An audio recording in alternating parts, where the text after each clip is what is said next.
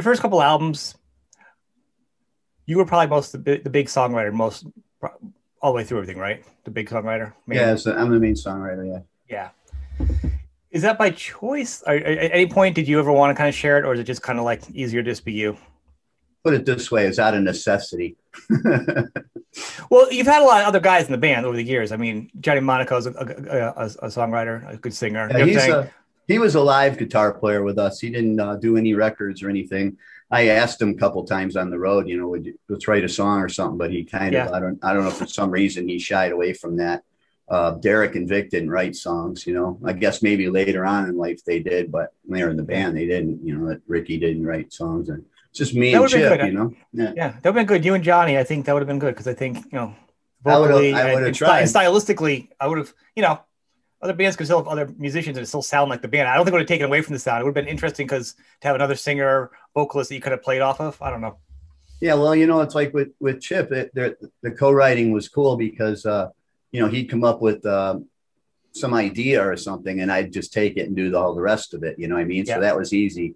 But uh, I would love to. Uh, I, and I love those songs that I co-wrote with. You know, because just somebody just can give you one little one little note different, and it'll Mhm. bring you down a whole different alley. You know what I mean? And and I love uh, co-writing, and um, but uh, I just haven't had much uh, experience with it.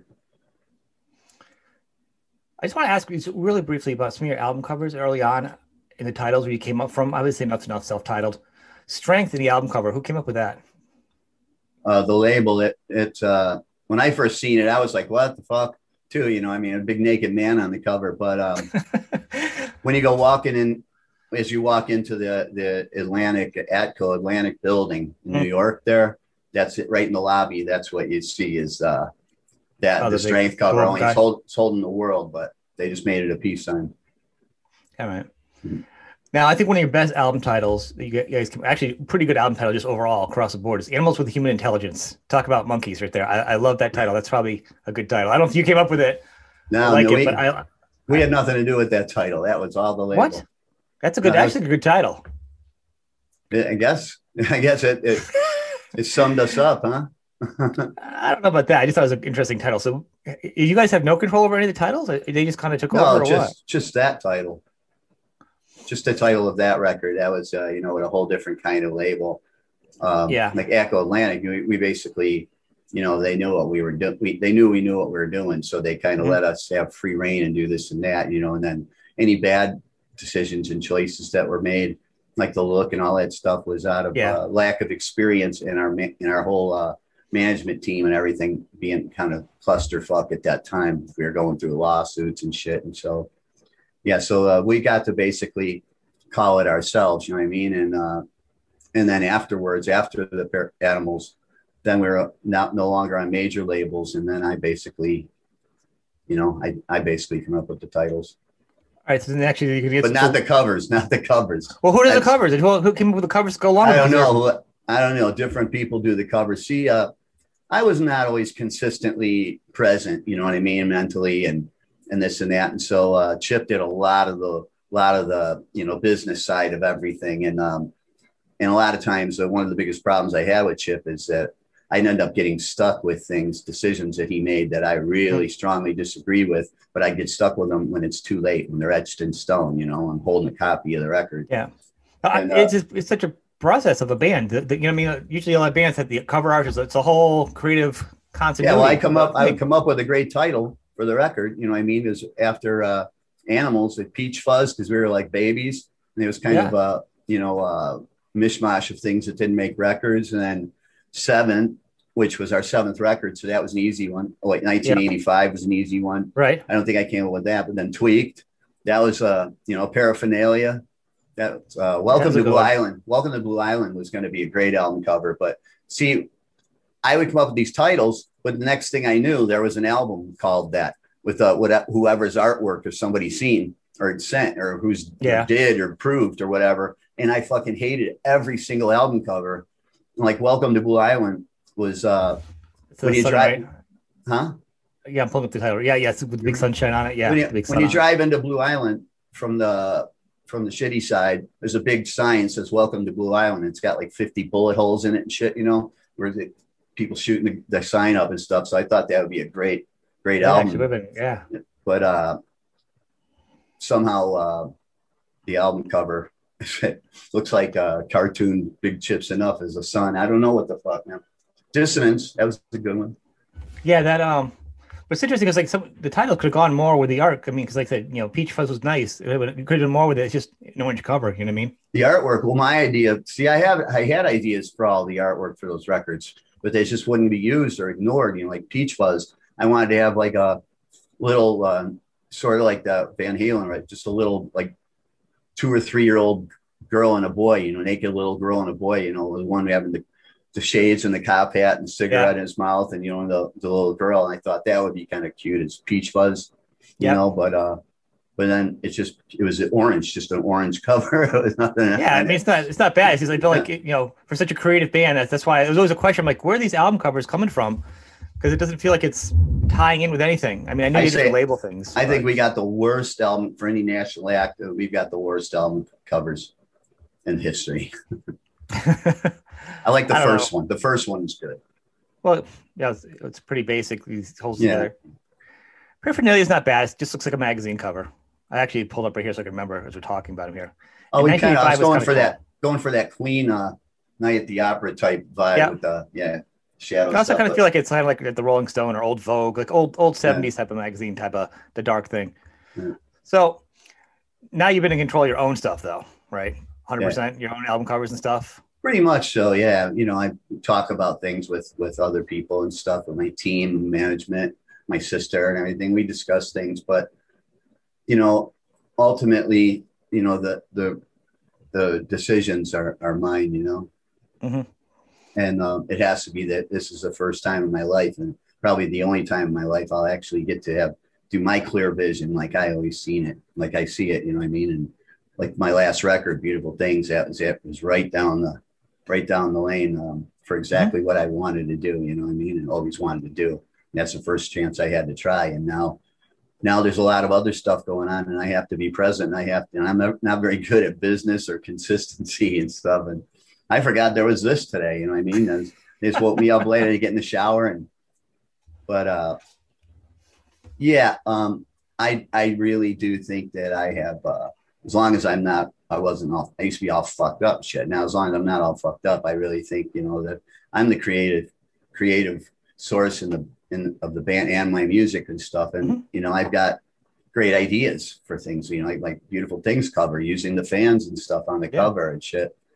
And uh, yeah, so most of the decisions are, are basically mine at the end, or unless some, something I get bullied into.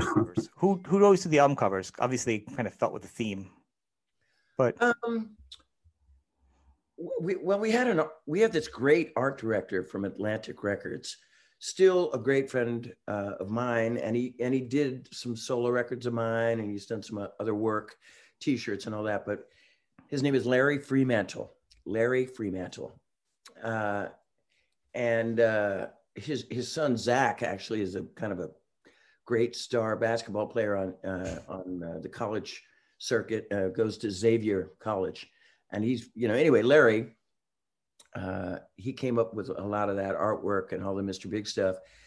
Uh, I remember, I mean, Pat Torpey and Billy Sheehan most of the time would come up with like the title right. you know like like when uh, years and years ago where we would play like this you know the struggling days and struggling gigs and and we would we'd be, be handed uh but uh, sorry i'm stuttering here but herbie used to say hey you get lemons you make lemonade you know it's kind of an old saying. And we would persevere through all kinds of adversity. And uh pat maybe or billy said hey lean into it. If somebody's going to shoot you in the head just lean into it you know? and um or bump ahead. I don't know how that i, I th- oh yeah this is what happened. Pat went to a, a library and looked at all these photo books and he found this book of like this this guy sticking his head out of a manhole cover right? Like some some sewer worker and all these cars are coming. And then pat brought the photo to us and then he goes bump ahead. And it was like some kind of there was always a joke involved. Yeah, excuse me. God, I just did a vocal lesson too, right before I'm talking to you. Back to being whiskey scratch here. Um, but, uh, and they all were like that. I mean, the, the one album that Larry, Larry found this, uh, this guy, an, a, another guy named Larry, Indian Larry, who was kind of a stunt motorcycle rider. Yeah. And, um, and he was, he got him to ride this motorcycle stand up on this motorcycle driving down this long road and uh, what was it you know get over it i don't know what that was but get, oh uh, yeah get over it that, that was one with um Kotzen, right? Yeah. Oh, that was a good album. Yeah yeah. It's all mr big music. I know yeah. but you're trying yeah. to reference oh Kotzen, get over it and actual size. There were two great great records. Get over it was that sort of more country r&b funk rock and then actual size was kind of a cool pop rock record. You know it's interesting we'll go back to this stuff but with Kotzen, you're right it all sounds like mr big. It doesn't he didn't sound like he was he, like he didn't fit in. Like I feel like it brought a little more your soul voice out in this album. It still sounded like mr big but a little more soul a little more funk in some of the songs. No i loved it. I loved it. I mean you know i would i would i talked to big game like all through like the first four mr big records. I was definitely influenced by soul music and R&B and Wilson Pickett and Otis Redding and all that right. stuff. And I had the the twang, the soul twang in my voice, but the band didn't necessarily sound like blues rockers. I mean, there was there was moments, there was definitely moments because we all loved uh, the band Free and Humble Pie and Spooky yeah. Tooth, all that. We loved that stuff, but we we're also influenced by I'm obviously some Van Halen things in it and and uh, uh, other kind of rock genre. But when um, Richie got in the band, God, for me, I, it, it was it was he brought he brought it out to the table. We started to have that country blues sound, you know. Mm-hmm. There was a song called "Try to Do Without It." It was on Get Over It. I listened to it the other day. I mean, oh my God! I mean, it, it sounds like something Chris Stapleton would be doing right now. But yeah, it's it's, it's country funk. I love it, and and and I love that uh, you know Richie was a lead vocalist and yeah. lead vocalist, and it was my suggestion that instead of stifling this guy and just making him a guitar player, let's do some kind of a Righteous Brothers thing where we both trade lead yeah. vocals, and we did that like on two or three songs on that on you know on our career. Well, I mean, get over it. Actual size. There was a bunch that did make the record that still out there that's uh, got our voices on it. Our first song that we wrote together was a song called um, "You Don't Have to Be Strong," and it was in his kitchen in um, in uh, North Hollywood. And man, it was just I was just it was a kind of R and B ballad actually, so different than the, what you expect from Mr. Big, but and then uh, uh, we did a song "Suffocation." We did "Shine," which was a hit, and a real good song. You know, um, yeah, we I mean we kind of altered the sound of Mr. Big a little bit, but I thought it was a good thing.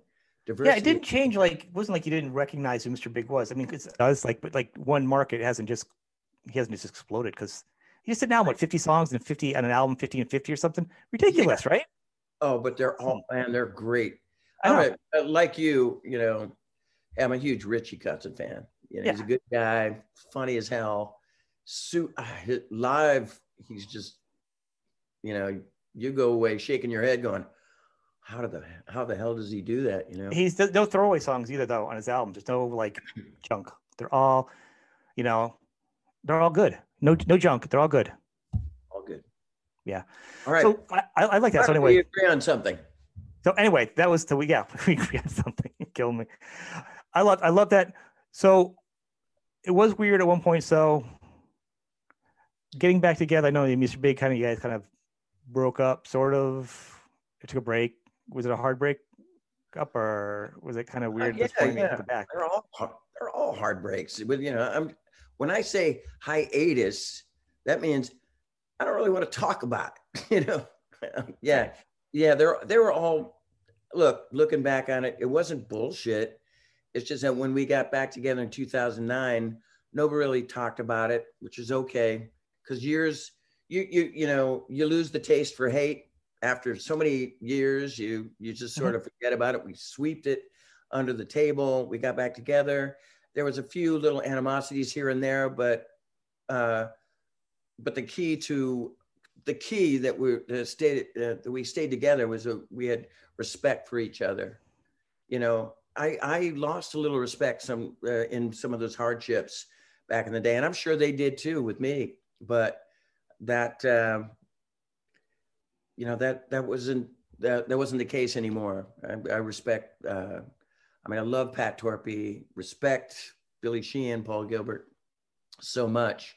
But like you know, uh, it took.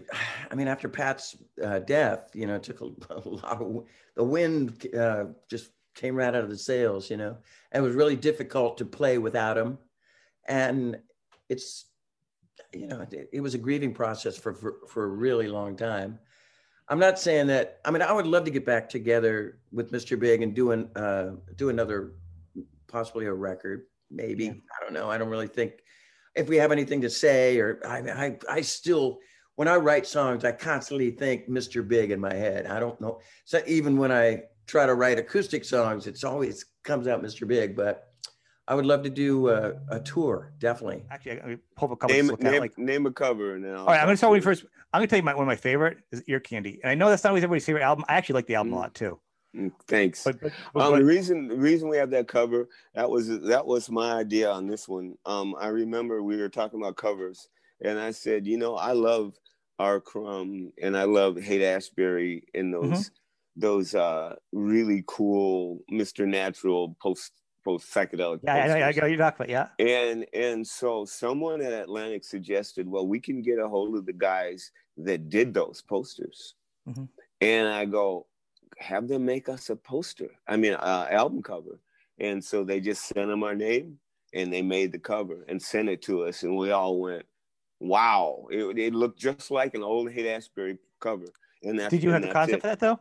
Huh? Yes. Well, I, uh, I, it was my idea, but I had no concept. We just we just told them we want a cover, and they just took our logo and made it up themselves.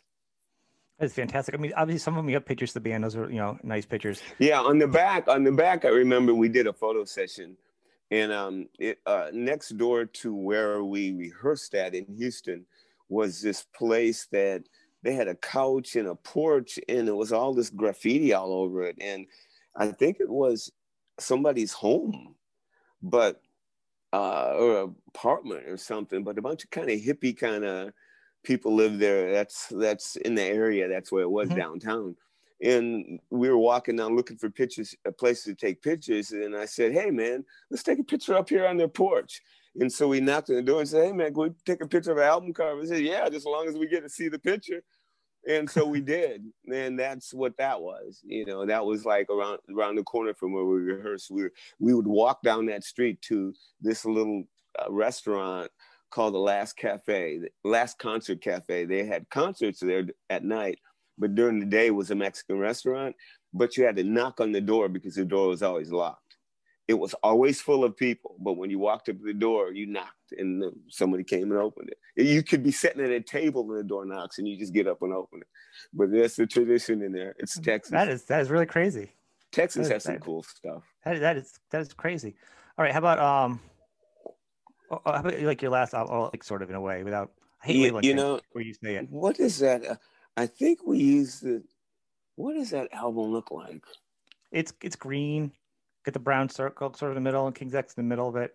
Like almost like a, uh, sun type of like stars shooting out from the side. Yeah. Um. It's, it's different fucking, than what you normally have because it's more. Yeah, it's more I, just like, yeah. I remember we, I named. I wanted to call the record Ogre Tones. Ogre, I'm type, yeah. But I don't remember. I don't remember the cover and who did the cover at all. Wow. But I remember, I remember we were doing, we were uh, writing songs or doing songs. We didn't have names for certain songs, and we called everything ogre, ogre this, ogre that. It was just that was just a running name of every track that we did. And when we and, and ogre tones sounded so cool, and I kept saying we need to name the record ogre tones, and I got my wish. That is but the great. cover, the cover, I don't remember. That's all right. You're allowed. You're allowed that. If I saw it, but Yeah. but but for me to try to pull it up on a, yeah, it's too much trouble. It's all right. It's all right. How about tape head? Tape it. haha. well, Ty had an idea that said, he said, when I remember when we were talking about album cover, he says, Doug, I got this idea. He said, let me take, uh, let me use your face. And he said, let me tape, take a whole bunch of tape and tape it all the way around your face. And then take a picture of it in my, in my front porch in the, uh, that little indentation. So, and he says, and I'll, I'll do something to it to make it look freaky. And I go, okay. So he wrapped my face with tape and took the picture, and it's called Tape Head. That's really great. I, I think it's, it's uh, I, yeah, I think some of the fun parts, some of the album covers you guys have, you know, I also like, um, um, was, uh, well, please come home, Mr. Bulbous. Please come on. That's Ty too. Ty had the idea. He said he kept mentioning this. He says, "Dude, we should name the album Please Come Home, Mr. Bulbous." He says, "I know it sounds stupid. I don't know what it means, but I like it." And me and Jerry both just loved it. And we says, "What are we gonna do for a cover?" And he says, "I'll come up with something." And that's what Ty said, and he did. He came up with that picture with the guy with the bulb on his head. And he Yeah. said that he had this idea with a guy with a bulb head, Mr. Bulbous. And we thought that was just ridiculously stupid. So we said, let's go for it. Because one thing that. King's X will always do, if we think something is really goofy and stupid, we'll do it. Not not something that's stupid in a way that's gonna make us look like idiots, but something that's just just so ridiculously odd that that borderline stupid, you know, Oh. where we laugh and laugh. Yeah, I mean, I I, I like them. I think that I, it's one of the fun parts about, especially in a day and age where albums Mhm. and album covers. I mean, I know these Yeah. are also CDs. Now, Manic, one of my things, Manic, I love that. Yeah, Oh, cool. Manic Moonlight was the worst cover we've ever made. I think I- want to venture to say all three of us would agree. That's just a horrible cover. Just horrid. I can't find anything. well, where'd it come from? Cover. Um, Ty Ty made it up, and Ty doesn't like it either. He told us one day, and I remember him telling us, "Oh, good." And but but the thing was, when he came up with it, we said, "Sure." It made sense to us.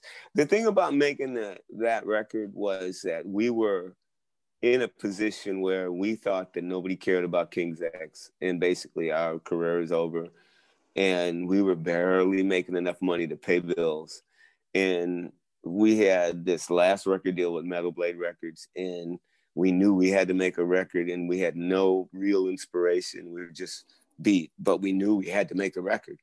So we went in and just kind of threw a record together as best we could and put as much heart into it as we could with this defeated attitude. And there was some good songs on that record. Don't get me wrong. I thought that we we put, we laugh we, we we I mean I look at those tho- that record and go, man, the way we felt about everything in our lives. I'm a, I'm surprised we got this out of it. You know, like believe Yeah, I- was like I'm going that I love that song and I thought where did that come from because we sure didn't believe in ourselves and uh or like skeptical winds that went on for five minutes and I said you know maybe we should turn it into verse chorus verse chorus and end it. And Ty goes just let it go. And I go well what do you think people will think? You go well, maybe they'll just dance to it. And we'll go all right let's just let it keep going. And it's some some people's favorite song you know? So the thing about us is everything we do is thought out. It whether we took time with it or not, we put care into it or didn't, it was still done deliberately. And as a result of it, it's art. Does that make sense?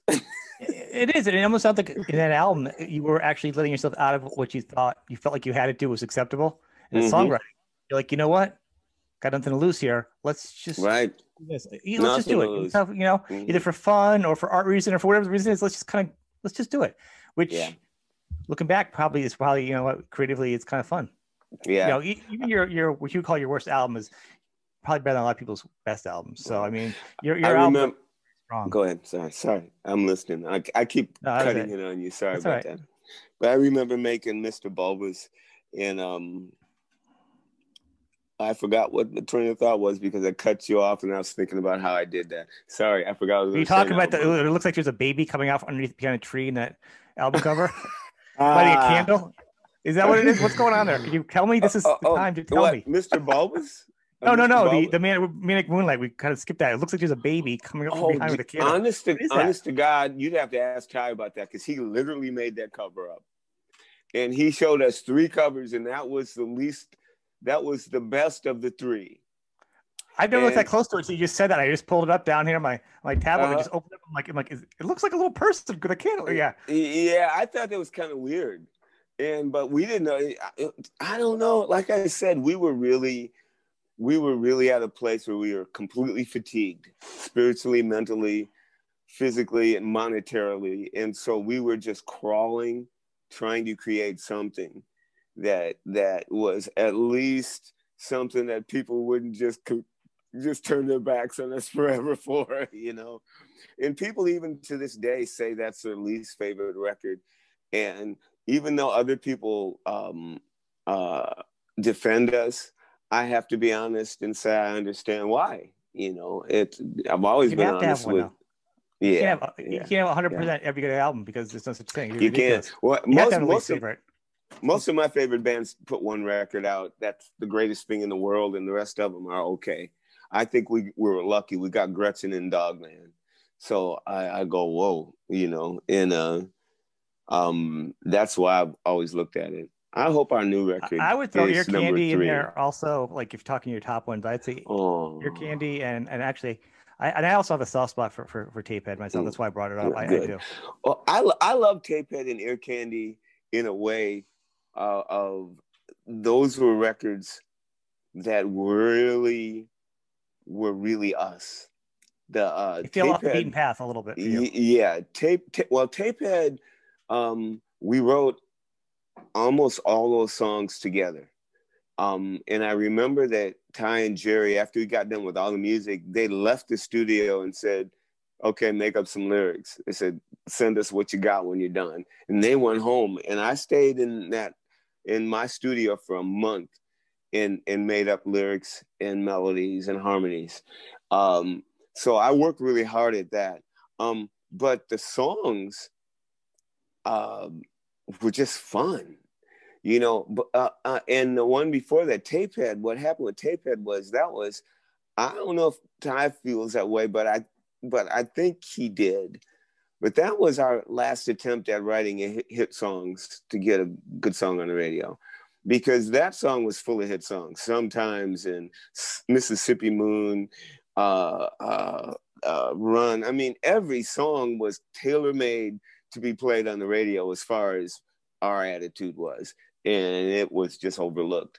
And so we went, well, fuck that. Let's go home and uh, do Tapehead and just write everything together and see what we got here you know, because at that point there was, I mean, everybody was bringing in these done soons, a box, you know, all those songs. Uh, I remember a train and just things that we all brought in where I'm going, these are like, these can be played on the radio. All, I think even 67 stations, I saw a video in my head, you know, but, um, you know, that, that record was completely overlooked. So yeah, we moved on it was interesting. So you guys wrote and then together, and now you mm-hmm. said this mm-hmm. last album you guys all wrote separately again.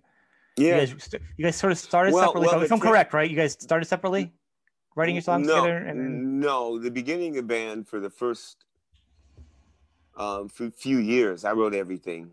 Um, I just, you know, King's X was kind of my idea, and I had a bunch of songs already written, and and um, when we started, they were just doing my songs. We were doing what we do, and then later on, early in our career, Ty started writing songs, and Jerry, Jerry didn't start really contributing until way later. Uh, he just felt like we didn't want to hear his songs, and we we did, but we probably had we were we were young. Maybe we didn't. I don't know. Um, but so, and it's uh, I've always been the guy that's wrote. I've been writing even I mean I was 30 years old when King's X started, and since I was 18, I've been writing songs and doing it in bands that I was in. So that's just something I always did: play guitar, part, uh, keyboards, the whatever it was. I made everything up, and and I was around people that seemed to just let me do it, and they just did what I wanted to do. I I controlled everything. Didn't realize that, but I was just so full of music that you just had to come along with me.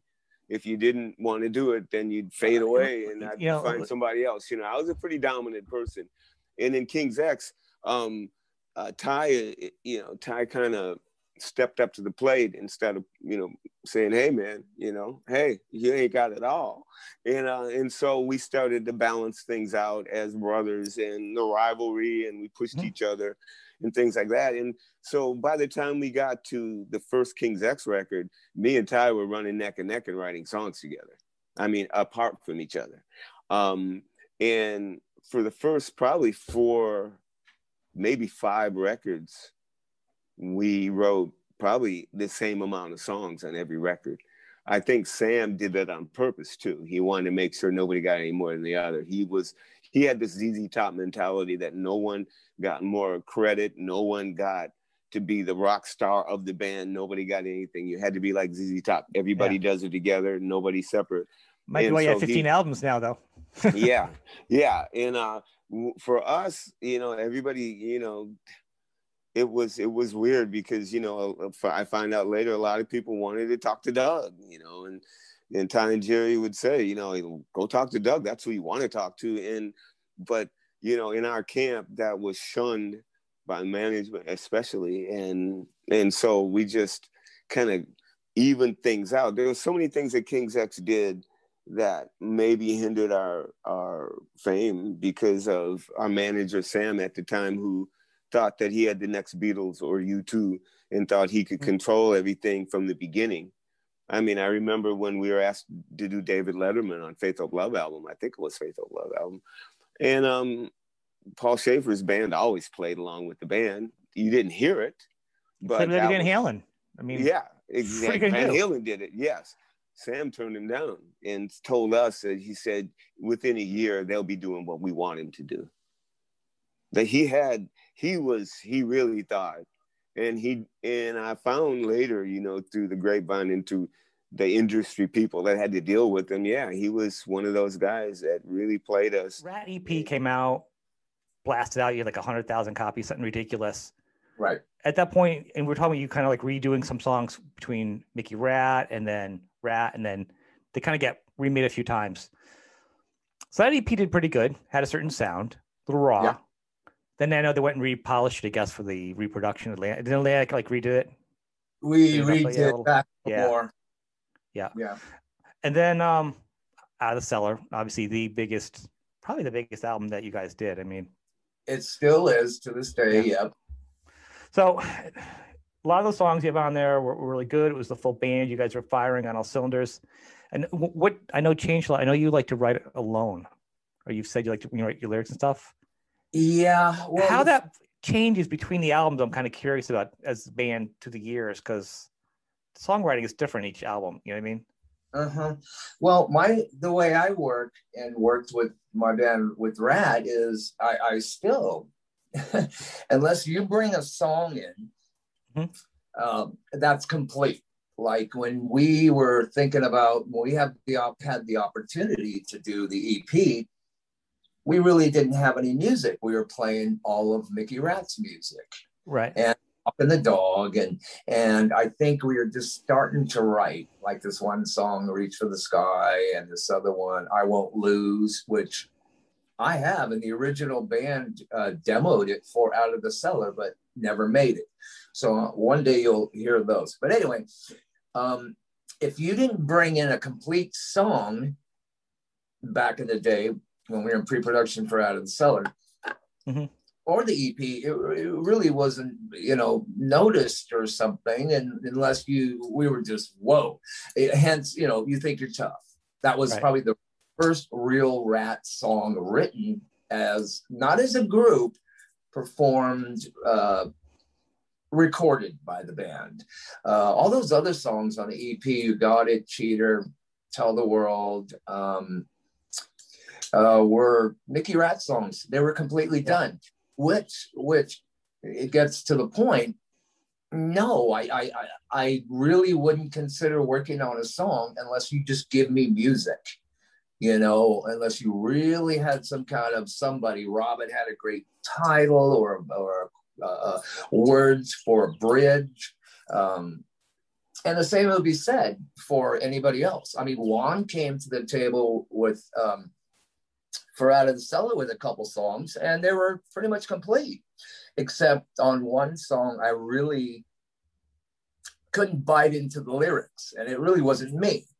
So that's why I like to to write lyrics alone because if I have any kind of outside, you know, uh, influence, mm-hmm. um, it wouldn't sound like me you know, some people like talking about the sky and water and stuff. Me, I like talking about cement and, you know, trippier yeah. shit, you know, uh, cement pirate shit. So, you know, that's where that came from. I, it's not that I didn't want to write lyrics with these people because at the end of the day, it was Beau Hill who went, Oh, that sucks, or that's great. You're a producer. Right. Or somebody in the band did come up with something great. But uh, like lack of communication per se, I changed a couple things. But it's a Juan song, you know, complete. So I would come up with complete songs or or leave me alone. Give me your ideas and leave me alone, you know, and then you'll get your product.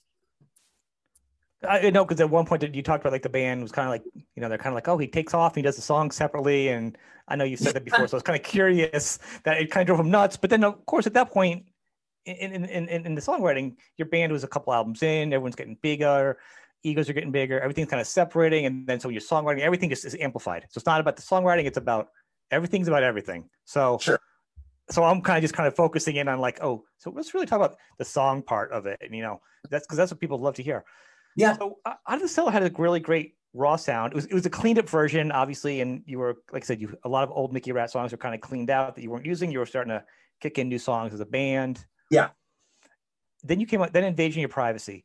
That that album, a lot thicker. I think the guitars sounded heavier in that one. Mm. Um, that's my outside thought. That record, yeah. that record was a whole. It, it was quite different than out of the cellar.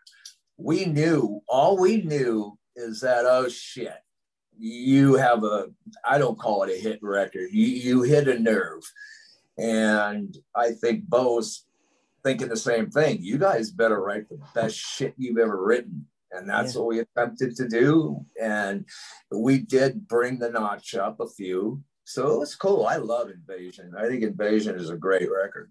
Invasion is that one I would say, and that's probably one of my that and Detonator are probably my two favorite Ratt albums. Uh, like my top two, and then I'd mm-hmm. probably work. But with Invasion, it's kind of like ballady things, and, and but what's interesting, I don't, at least you didn't release. Is there any old Mickey Ratt stuff? This was all new Ratt stuff at this point, right? This album was all band. Invasion? Yeah. yeah. Um, I think there might have been, I'd have to look, but there might have been uh, a, a, couple leftovers. Yeah, if I'm thinking about it now, it's quite possible. Yeah. Well, I haven't seen it. At least, at least not released like publicly. I mean, I know you have like every bootleg of yourself ever released, uh, yeah. you know, but I don't think I've ever seen these released. That's why I was asking as far as these felt like they were a new animal itself. Yeah, the songs on Invasion. Yeah. You're yeah. in love, never use love, lay it down. Whoa, whoa, whoa. Stop right there. There I'm you go. Never use love. Never use love is a Mickey Ratt song. I wrote that song complete, all done, oh. complete. So I did that throughout the catalog. I would bring it like Top Secret. That's an old, that's yeah. a Mickey Ratt idea. Okay. That was actually recorded by Mickey Ratt. And so, yeah, you're, you're, yeah, you just refreshed my memory. Yeah, there are a couple songs that were Mickey Ratt or that have been sitting around. And like I say, it goes back to this song's complete. Here you go, guys. We we used to do it in our set in '83. It mm-hmm. didn't make Cellar, so uh, it's time, and it worked. Oh yeah, well, first in your defense, I mean, you've written probably hundreds and hundreds of songs and put different, yeah. so many different albums and versions of albums, and you know, and and to remember all that would be just insane. Um, not, not, I'm not, I'm not trying to make a rat joke either. You're insane, but to that point, like so, like, but like, never use love. the Yeah. production really made it fit because I couldn't hear. I mean, that sound would not have worked on out like out of the cellar like that. It Correct. works with Invasion of Privacy. You are you're yeah, spot on. I would have Was that a producer decision or who who made that decision? it is a producer decision. Yeah. Because once Beau figured us out, which he did, because see, Out of the Cellar was pretty much his first rodeo and our 1st rodeo doing a full length record. Really? So it worked. That was a good album for both you guys to be your first time. Yeah. So whatever uh, uh, transpired in there, it worked. And we, Beau Hill wasn't about to miss a beat. The label presidents weren't about to miss a beat. And they wanted the sophomore to be a hit. And it was. Thank God, you know. It- it- yeah, it was. I mean, I, I remember when it came out. I was so excited. I Had that when got the set. I was so looking forward to it. And it, but like all your albums, and one thing is consistent. They all have a certain sound. There's not like Yeah. There's no uneven sound on the album. Like this album could be here, and this could be uh, belong with this album. Each album, and whether it's the production or the song choice or the order, you know, it, it works out really good. Um, and this album I felt like was really designed for like like stadium for live playing. A lot of the songs just felt like they were very much designed for an audience. You know. Well, we did consciously want our songs to be able to come across live. It wasn't until later we got a little out of hand because a lot of those notes that I had to banshee yell and scream weren't gonna weren't gonna work well on the road Yeah. for you know 14 months. You know night after night i wouldn't have a voice. So we learned real quick don't do that. If you can avoid it don't make us uh, sing or do something that you can't reproduce on stage uh, Well, there's still singers that are doing that now with their height, with certain notes they sang when they were younger. Then you know, when you get older, you can't sing those anymore. You're, you're Well, singing at a down yeah. key. you can there are guys who can do that and god bless them i don't know you know uh, uh, yeah There's only Yeah, a few that can still do it. That have the voice of like, you know, yeah, like, like there's only a few Sammy Hagar voices out there that can just still hit those notes. You know, yes uh, Yeah, that they wrote that they wrote when they were younger. Correct. Yeah, that's true. And but I mean, they made me do stuff like, um, uh, well, I'll never use love or or, or dance, dance, dance. I got to tell you, when that Yep. record came out and they picked that single, I was like, oh shit. You mean I got to do that every night, every night? It's going to get in the way of my partying, man. You know. but I have a voice I'm lucky enough to have a voice, whether people think it sucks or not. Sometimes I think it sucks, but it is what it is. But you know, you got to be careful, you know, trying to do these things and hit these notes because it'll haunt you, you know, later on when you're like, Yeah. oh, I shouldn't have done that, but I had to prove I had balls or something, or everybody's oh. doing it. And Well, we a all singer voice. You know, away. you're a singer and you have a rock voice. everything. Say you what? know? I'm saying you have a singer and you have a rock voice, and and you're on tour, and you have like especially having a, a rough, gravelly, bluesy voice. Any singer that has that kind of voice, after a certain while, you're gonna blow it out, or you're gonna have a bad couple of years live because the weather. I mean, it's not a guitar. It's not gonna be. It's hard to keep it in tune. It's there's, it's it's moving and breathing. It's a body part. So Yeah, I'm lucky enough to have a voice or unlucky enough, but I don't have to really worry about it. You know, I don't really bite into a towel backstage or go me, me, me, me, me. You know, I'd rather laugh and talk and and work my voice, you know, pre-show that way. But I've never really had a problem, and I'm very fortunate that I could go out there. We actually um, did um, 20 was it 29 shows in a row something really crazy back in the day Mhm. and they didn't think i was going to be able to do it but i me i'm like well let's just do it and see what happens and I think your voice has gotten better, like stronger, like you know, live performances. I think there's a time where I think I don't know, like you you see you had problems with your legs and you had medical issues and stuff going on, Mm. and you're just regular singing. You know, it wasn't top or bottom. It was just whatever. You know what I'm saying? I'm not knocking Yeah. you. You know what I'm saying? Yeah. But we all have life stuff going on. I'm not. I couldn't do what you do. But the point Yeah. is, like, i'm lucky i'm Your lucky voice- but your voice great- getting stronger again, though. Like it's getting stronger again. Like is my point. It's like it's yeah great. Well, that's happening because I don't part in, you know, partake or indulge in these dangerous substances any longer. and it if you're drinking like a fish, you know, you're going to have some problems eventually down the line, or maybe not. It depends on what kind of music you play and your delivery with people. I mean, there's so many aspects to that. But I, I I'm happy, you know, we're fortunate enough to have a voice to where I don't worry about it. I just do what I do. It sounds that good, guy, and you know, the guy that goes out there is a whole nother person. I flip a switch before I go out, and the minute I come back off stage, I mm-hmm. flip it, and that's it. So I kind of don't even, you know, how I can get away with some of that. I don't know, but but I'm enjoying. Uh, uh, well, keep doing what you're doing. It's, it's, your voice has gotten stronger, and and maybe even if you're drinking, your mindset's a different spot, so you're not singing it properly because you're not thinking that way. I mean, kind of maybe not have to do with your voice. It's just like where you're at. If you're doing other stuff, you know what I mean.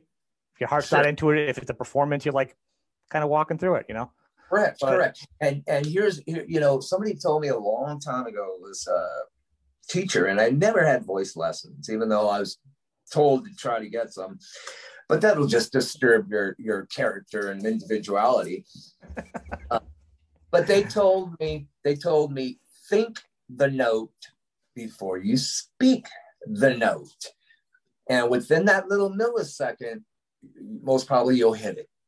Mm-hmm. So, to those singers out there, try it sometime. There is enough time in your head to do it, believe it or not, to think about the yeah. note before you sing it. So I tend to do that quite a lot. And it's very helpful, you know, because you'll be amazed sometimes. I just go, holy shit, it works. You think it. It's and, I, I, you know, we got a lot going on too. To be thinking that you guys are moving. You guys are a very physical band, and we're yeah. talking. Well, now you are your your solo band, Rat Bastards. But even the day, I mean, you got to move. You can't sit still on that stage, especially with Warren and his bass guitar. The way he jazzercises with it all around, oh, and it can yeah, knock you out. Right, right. Yeah, yeah, you know, uh, uh, yeah, Juan has a tendency to to still try to, but I know he knows he can't. You know, look, those were those were days when you're in your twenties and you could climb on the, oh, yeah.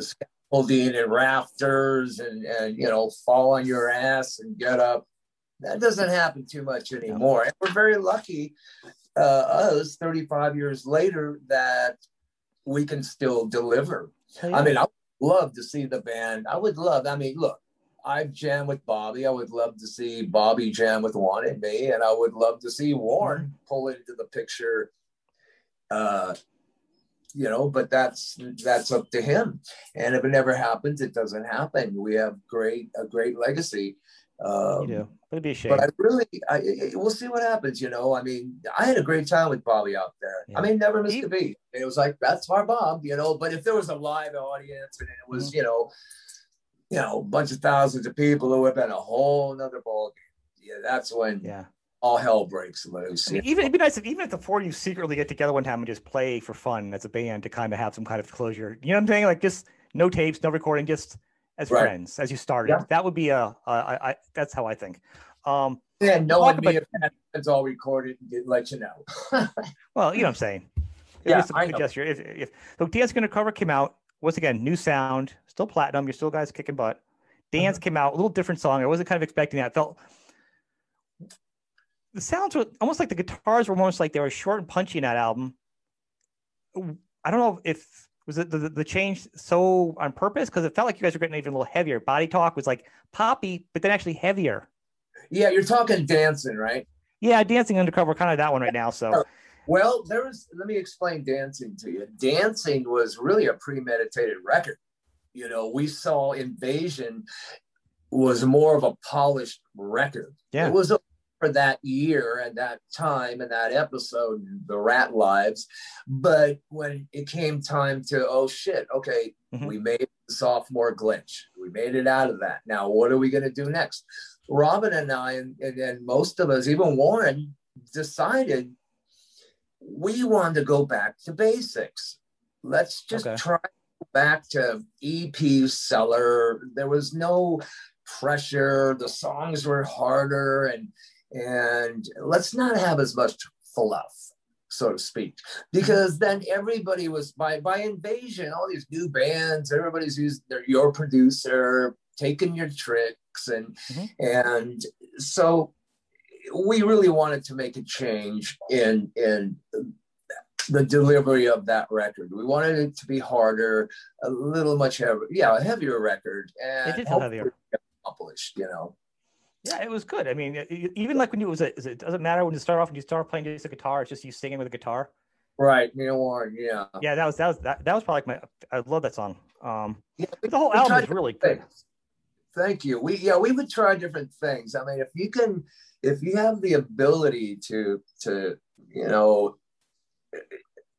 to do different things and experiment, not literally, because we knew and now we know, even to this day, there is a schematic to Ratt music.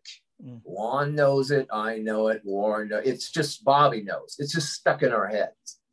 and so even if we wanted to do something to make it different, like the other Ratt records that came after the Sony Portrait record and even Infestation, um, without Beau and you know in the nucleus, or at least the four of us in the nucleus, it's going to be hard to, you know, it, it, it would be very hard to To put it get together. the real picture of what people, you know, expect and what Ratt really is. Because you actually, you know, you get where I'm going with there with that. I, I do. I think there's well, you, you do have a Ratt sound. You have a there's a formula and there's a chemistry that Yeah. you Yeah. the guys make and Beau makes, and that actually. So as we're going through, we're just going to do the Ratt stuff.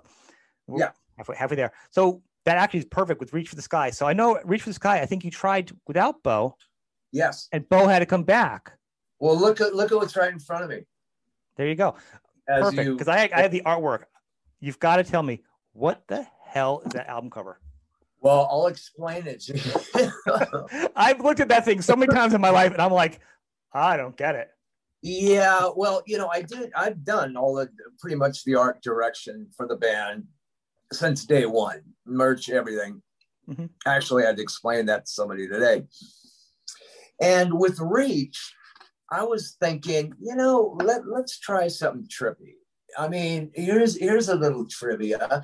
Dancing Undercover, the back of the record with the front of the record with the five guys was supposed to be the back. Yep. And the picture of the lips was supposed to be the front. Okay. I guess more, three guys out of five wanted their faces up there in the front. I didn't, you know. So I whatever, it doesn't bother me. I'm you know just did the art direction and, and that's it. So the same be said for Reach, and and what I wanted to do with Reach is create kind of a hypnosis level, like the guy who did the UFO records, Lights Yep. Out, that art about? Yeah. Yeah so i was just trying to do that. So i told everybody um and the moon is actually not a golf ball. Okay. So i asked everybody to give me a, an idea of something visual that they would like right? Mhm. like, think of something that's kind of trippy. I'm gonna this time i want to do something kind of really out there. So i did. And there's a couple things missing from the the the one that came out, the cover, eventual cover. I got Yeah. close. Is is and Warren has it framed. Is that woman? She actually shows a, a, a tit. We had to cover her up because they wouldn't sell it. Right.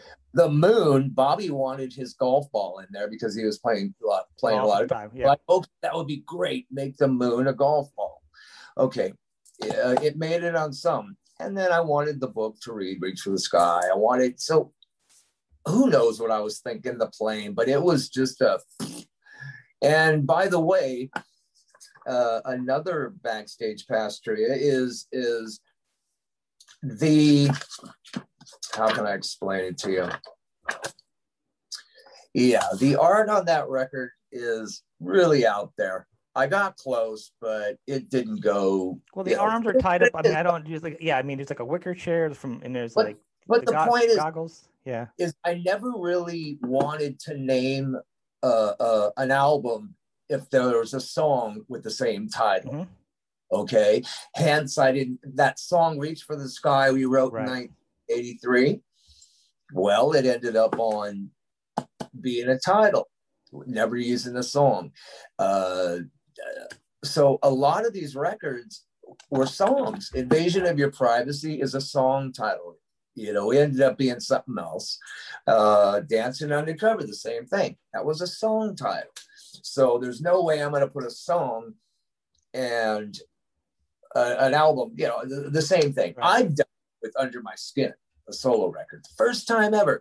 And I've never really wanted lyrics ever in any of our albums.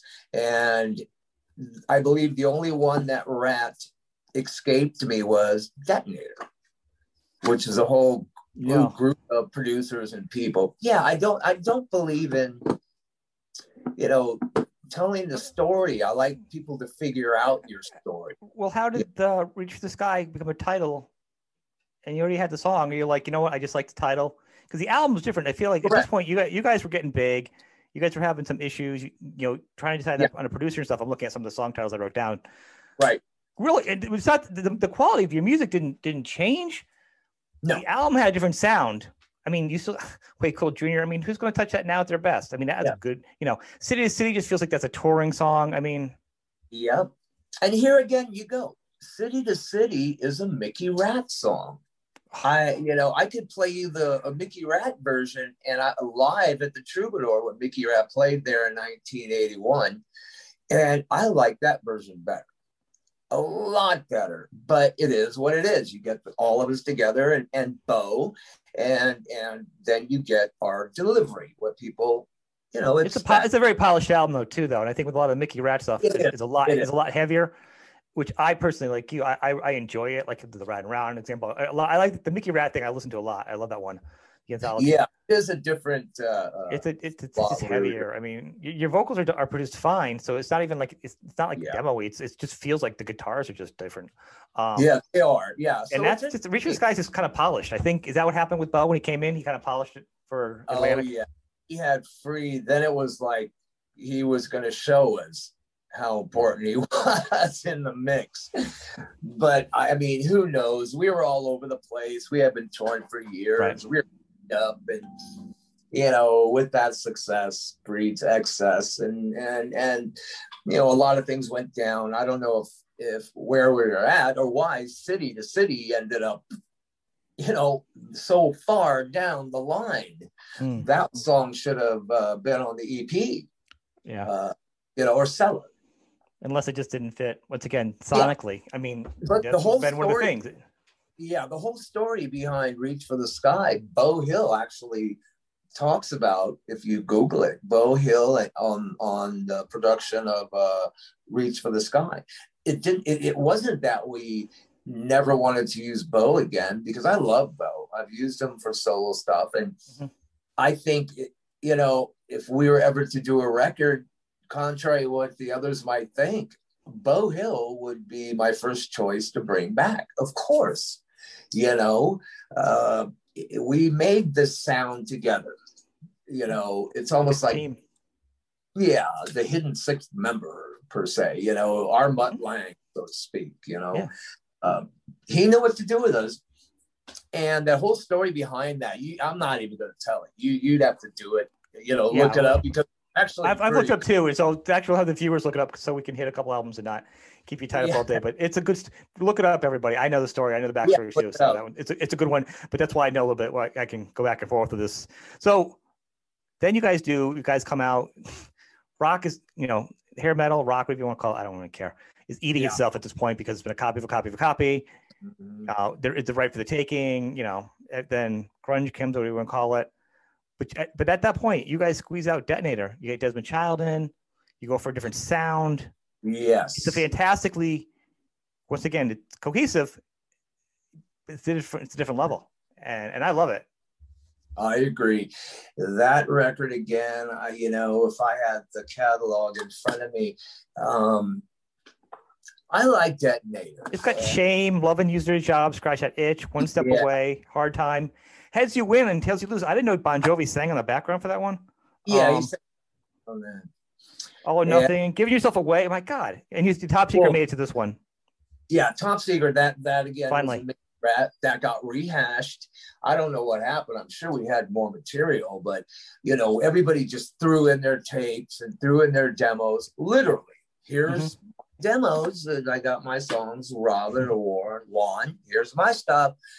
And they would be nitpicked. We, we, you know, Beau would go through the songs and tell us which ones to really work on. Um, but Detonator, I love that record. I think it's uh, it was a great effort. You know, Robin wasn't around as much, so it suffered with without his input, I believe. And you know, you can only do with the tools you got. And I gotta be honest with you, uh, from the outside, it didn't sound like you suffered at all. You guys, it really, like I said, it's one of my favorite albums. I mean, yeah, I mean Robin's on there, but I, he really, you know, he didn't have a hand in too much stuff, and that really bothered me. I'm sure it well, bothered him emotionally. Yeah, yeah, but I mean, look, it is what it is. But that record is is a pretty interesting record, Detonator. And then again, you know, I, you know, I I, I visualize what I hear, and that's how I come up with a concept for any kind of art direction or. But your or, voice was was used too on this one a little differently. You know. Yeah, it was on Detonator, hundred percent. I would You're have right. loved to seen where you went from that, because then obviously Mm, you know, well, held a handbasket after that. well, you know where I went right after that is uh, with Arcade. Arcade. Yep. Three. That's how my voice was stronger somehow. Uh, I, I, yeah, my voice was crazy for some reason uh, when I did the arcade, the first arcade, and that was a great record, you know. Yep. So I, I, it's not like I got, you know, my voice really got damaged or hurt or anything but it worked. It, it was good. I mean, yeah, we've talked about some of your soul stuff, is and and I just wasn't. uh.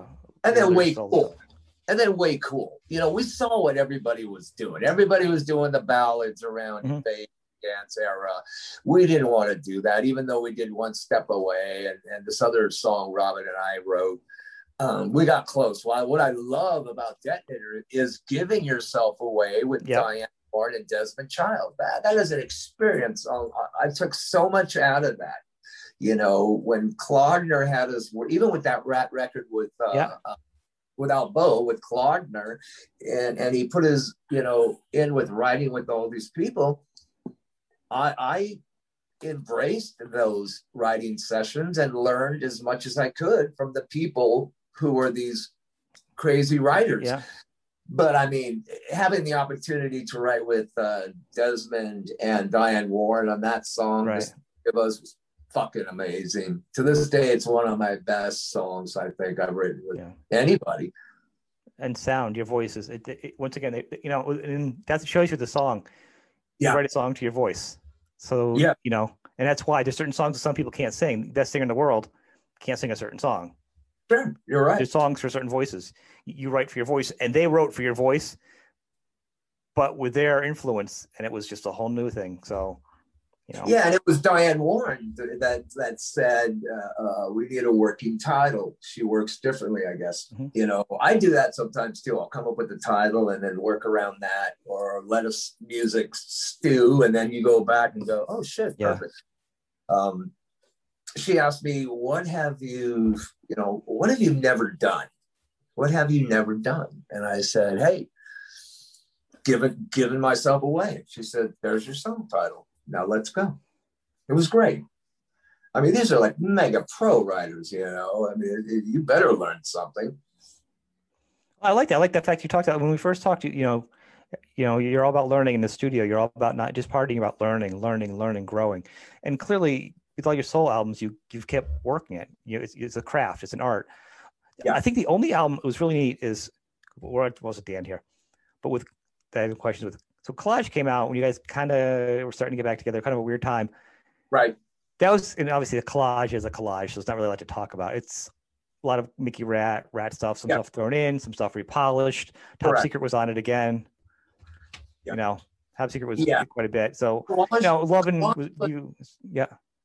Uh, um, I didn't mean to interrupt you. Uh, Collage was a record to where we weren't doing anything. You know, I had done arcade, I established my indie label, um, and then I was taking a look at our catalog at some point, and I was like, okay, we've got to kick this in the ass. So why don't we get together? And we got all those together, I believe. I ran into Warren just walking down the street. Boom, boom. And then I went, hey, by the way, you know, our catalog, this, that, and would you like to, uh, you know, instigate something and put it out there and see what happens? He was into it. We picked a bunch of Mickey Ratt songs, uh, re, you know, redirected them with his Right. input. And then this is what we got. So it was, it's a fun record. You might Yeah, it's see not a it's not a demo album by any means, but but like Oh, when no, I no. heard Detonator and then that came out, I was like, oh, a new ratt album. I listened to that, it's like, whoa, because Right, it, right. Was, it was a different animal, you know, it was Right, older right. ratt. it was a, it was actually literally a collage. Uh, but it, it, you know, it was a record that did exactly what I wanted it to do: get us back together and and stimulate the catalog. And and I thought it was for for a tour, like that you wanted to have some material to tour on too, because a lot of artists no, won't tour a, a tour came, a, a tour came out of it, Oh, okay, so it's the opposite. and it got us back together. You know, then it was worth it. or a few of us, or a few of us, I think. Yeah, Juan wasn't involved still. Yeah. No, I think Robbie at that point because Robbie did that. So you, last two albums you guys did together, and I, I think Ratt, the self-titled Ratt, and or 90, 1999, whatever they want to call it. I think there's some really great cuts on that one, like Over the Edge, Lifted Oh, Today, and um, Love Sick is so ridiculously good. I mean, there's other songs, but you know, it's so good. Yeah, you know, that's the uh, uh, Portrait Sony record. Uh, That record, I like that record. I mean, look, there's no ratt record that I do not like because it took a lot of time, exp- life experience, blood, Mhm. guts, and whatever you throw goes into your music. So, you know, I respect all of her shit. Uh, music, it's that if you don't have all the elements, I'll say again, you're not get going to get the real big picture. Right. We can get away with it, like right now, since I uh, because I have written a lot of the ratt music and songs myself. It, it would Right. sound like a record. That's why I have problems getting, you know. I mean, thank God my guitar player Eric does a lot of the uh, music for the solo stuff. Yeah. I come up with with complete songs because it takes me out of this what people expect out of you know oh I'm not getting a round and round from this guy I, well I don't want to do a round and round it's been done it'll never be done again uh, so that's where that helps with my writing but that record uh, uh, with Lovesick that's a great tune. Yeah. uh, we we That really riff. yeah, we tried to get something done there, Warren and I. We really did. And then you get the next one, you know. Yeah, well, Uh, Well, just say I would say they uh over the edge was so Mhm. so good. Also, what was the album cover? Just one last on that, on that album. Where did the album cover come from? What was that? Infestation or the uh, no, no, no. The Ratt album. It's like that. That looks like the person Yeah, the Ratt the street. That Well, yeah. Then again, it was looking for you know different art ideas, and I just really wasn't into into the art directing at that time. Uh, you know, I oversaw things, but I really wasn't too excited about it. But Warren liked this idea of this artist guy. That picture is made by somebody engraving in wax or wood or Mm. something, and you make a print, and that's what you Yep. get. So whoever that artist is, he was really good. So I, I, I liked it. You know, Yeah. there was real no concept to it at all. But let's just put something really weird out there and just call it Ratt. Reintroduce ourselves, and that's where It that whole good. came together. So all right, so we're at the last the last one. Yeah. Infestation, which Yeah. so fresh, so so live sounding. It did not sound like an older band. It sounded like are just right out of the gate, eating up alive. I mean, you Yeah. I love that record, but you know, like, you know, some of our fans out there thought, oh, he doesn't like that record. And, you know, he should be happy and whatever. I'm always happy. Number one. Uh, number two, that record infestation, I, I gave it a decent title. Uh, I just couldn't, uh, I just couldn't uh, see it and hear it as a ratt record like I wanted, and Warren actually wanted too. We got close. No cigar. I keep saying that. It's a great record. And, you know, I totally dig it. And we tried, did what we do. That's all you can. Um, but those first two singles were written by me and uh, Carlos. Yeah. So it's like me writing with somebody else and saying that's, you know, or Halford riding with some guy and saying that's Priest. You know, it's it's not because you don't have all the elements. it, it did sound like you know, I think because there is a, a sound and, and certain things you can replicate. Yeah. Your voice, you can't. Guitar sounds, you know, and pull, take a yeah. guitar off your wall, put a humbucker sure. in, get a phaser, whatever, and you're gonna say you can do a Zeppelin sound. Like nowadays, I got my Vox over there. I can do Queen. Not good, but so so that point being, I think when you're not feeling the ratt sound, and this is yeah, feeling as a, a fan listen to it, we hear the ratt sound. You're not yes. feeling. You guys aren't feeling Robin, the emotional songwriting connection. Also, sure. you're hearing that missing spot because you guys know in your mind that was a missing part of your puzzle. Correct. Correct. On the outsiders, people are not hearing that same thing. I can tell you right now. It sounds like a ratt record. I know, I know, and that's because you know, uh, most important. I mean, my voice. I, am not taking all credit no. for any everything, but I mean, look, I can't get away from that, and I nor do I want to.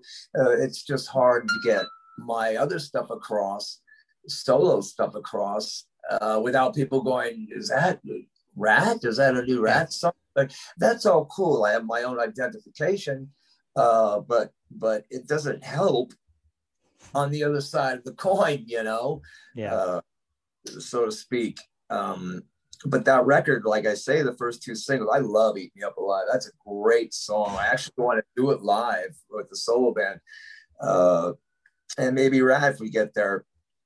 But some good stuff. Uh, a little too much. I love a little too much. I think it's my favorite song off that one. Yeah, and you know, talk about rewriting lyrics. We had all of us living in this compound at the time where the studio was at. We decided, well, get us out of LA. You know, get us away from the comfort zone, and maybe yeah. we could, you know. But little did the producer know that we were still doing what we did, no matter what state or city you put us in, right? Mm-hmm. So, anyway, I'd rewrite the lyrics every morning. If I go sing, I'd go, hang on, let me go through the songs again. What are we doing today? Okay. And then I would sit there, and on that record in particular, I rewrote the lyrics every day up until the point I sang. Uh, it was crazy, but it came out pretty decent. it's know? a good album. I, you should be proud of it, and it sounds like Ratt. I think like uh, on the inside, I think there's an emotional songwriting thing that you guys hear different than the rest of us. Oh yes. The song Scatter. Why? Why are the people? Why are they still doing Japan only releases on stuff? What is up with that? Everything is on the internet now. Why would even just? And what? Japan's more important than the other markets? I know. You know, Is I crazy. Know. Anytime you did a release in in Japan, in particular, you would have to give them a song or two that was never released in the U.S and that was just the norm. Right. well, that very- was the '80s, and you could get imports. It was kind of fun. It was a special thing. I remember going to the record store. So I, I get that, but nowadays, it's yeah. all digital, where you can't download that half of the earth. You know, it's crazy. Yeah, you're right. Um, you're you're correct. Um, I all I they got the, that was mandatory, and it was actually its own agreement contract when you yeah. did a record, released it, and Europe did the same thing you know canada no you know i mean some country some other labels in other countries whether it's the same label they have different uh different roles uh, you know. Cool